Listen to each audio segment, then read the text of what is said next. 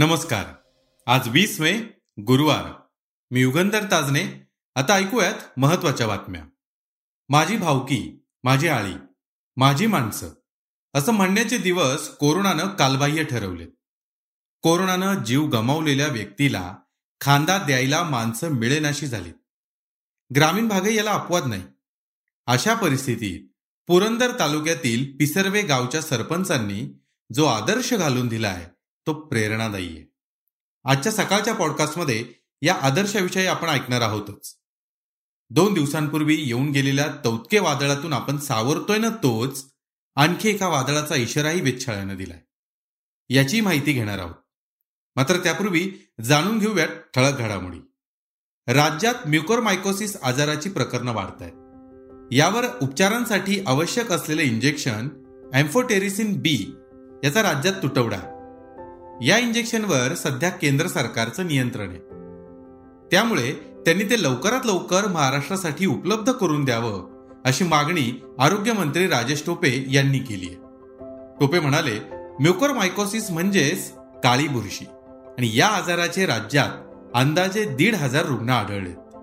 यापैकी पाचशे रुग्ण बरे होऊन गेलेत तर सध्या साधारण आठशे ते आठशे पन्नास रुग्णांवर उपचार सुरू आहेत. यामध्ये उपचारांसाठी लागणारे अँपोटेरिसिन बी हे इंजेक्शन गरजेचं आहे. रुग्णाच्या आजाराच्या तीव्रतेनुसार दररोज सहा याप्रमाणे एकूण साठ ते शंभर इंजेक्शन रुग्णाला दिली जातात. राज्यानं सध्या एक लाख नव्वद हजार अँपोटेरिसिन बी या इंजेक्शनची ऑर्डर दिली आहे.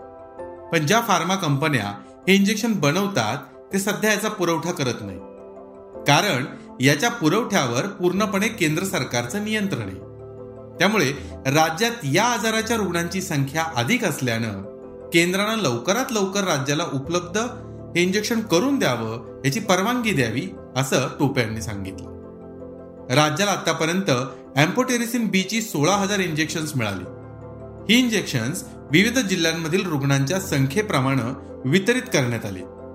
म्युकर मायकोसिस आजारासाठी राज्यातील डॉक्टरांना नऊ पानांची गाईडलाईन्स दिली असंही टोपे यांनी सांगितलं.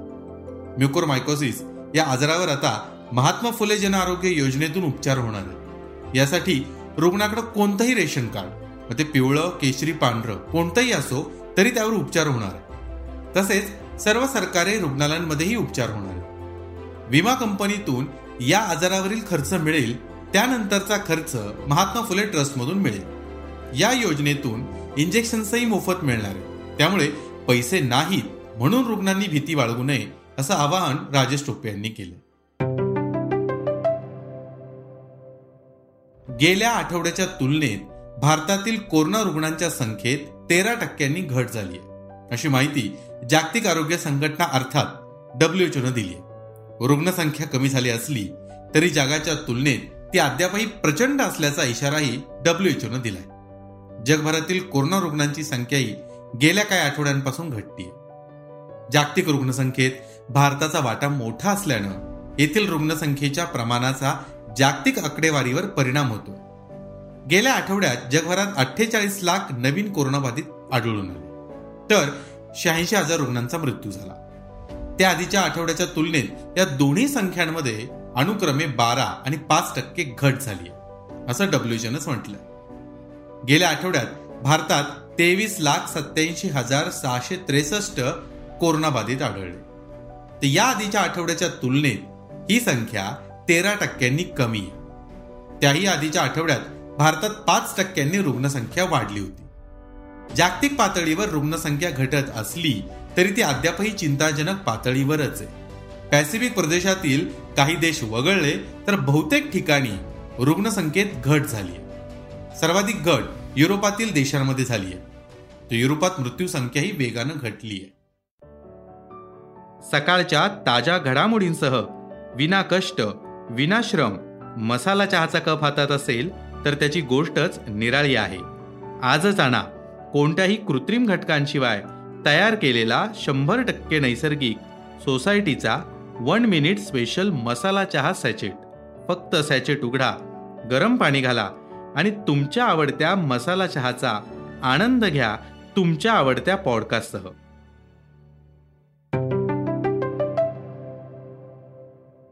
इस्रायल आणि पॅलेस्टाईनमध्ये खडाजंगी सुरू.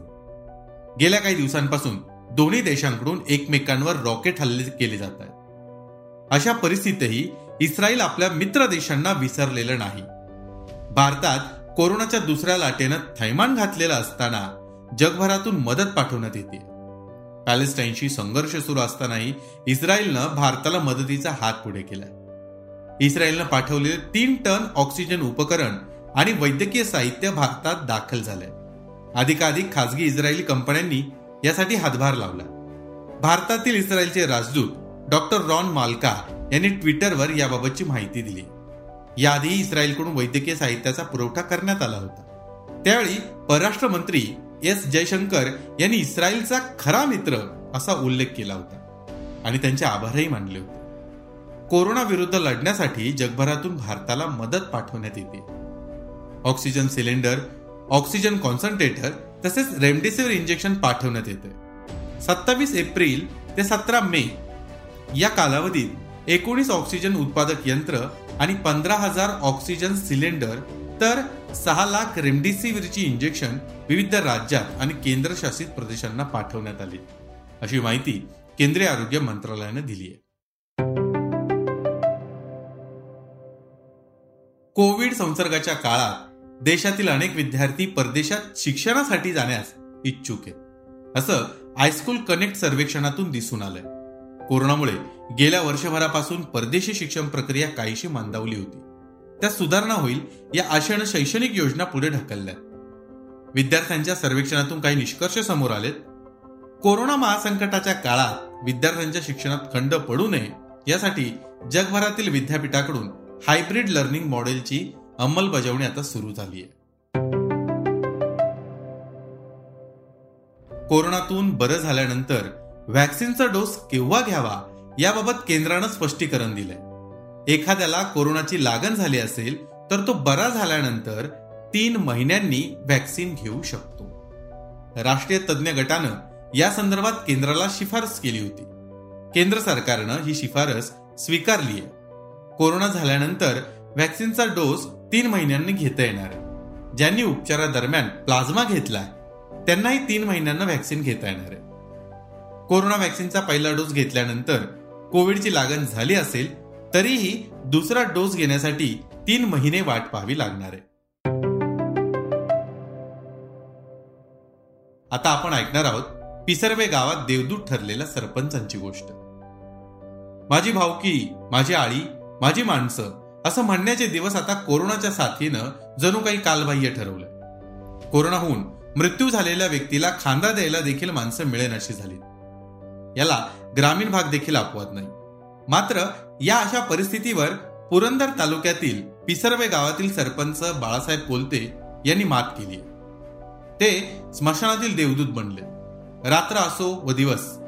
कोरोनानं मृत्यू झाल्याचं कळलं की ते स्वतः आपल्या सहकाऱ्यांसोबत जाऊन नातेवाईकांची वाट न पाहता अंत्यविधी करत आहे गेल्या महिनाभरापासून पिसर्वे गावात कोरोनाचा कहर वाढलाय. याच काळात एका संशयित रुग्णाचा मृत्यू झाला आणि रात्री एक वाजता त्यांना बोलावणं आलं. आता काय करायचे हा प्रश्न समोर उभा टाकला.